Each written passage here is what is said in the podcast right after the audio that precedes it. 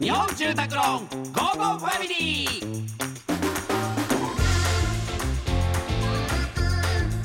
家族を住まいでつなぎたい日本住宅ローンの提供でお送りします。こんにちは。チョコレートプラネット長田です。松尾です。この時間は家族のほっこりした話からちょっと変わった家族の話まで皆さんの家族エピソードを紹介していきます。さっす。さあそれでは 早速紹介していきましょう、はい。ラジオネームむらっぴさん。はい。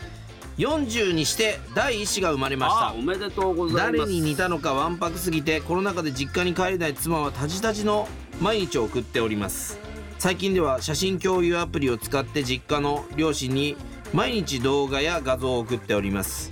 父親と母親のログインのタイミングがほぼ一緒なんか遠くにいますが楽しんで我々を見てくれてるのだなと映像が目に浮かびます。早くこのコロナ禍が落ち着き、えーリアルな、えー孫と対面させてあげたいです。これねまあ本当にもう会ってないですから。本当だよね。あそっちゃいいんだっけ東京に。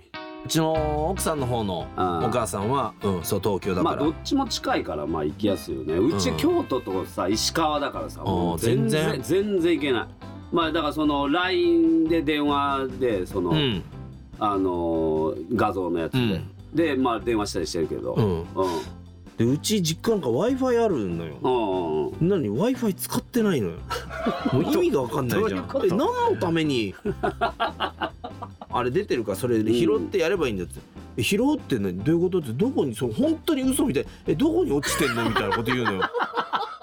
えこんな？ネタじゃん。いやマジそんな？本当そんなの？えスマホなの？スマホスマホ。ホ分かってないんだよな。うち親父は未だガラケーだな。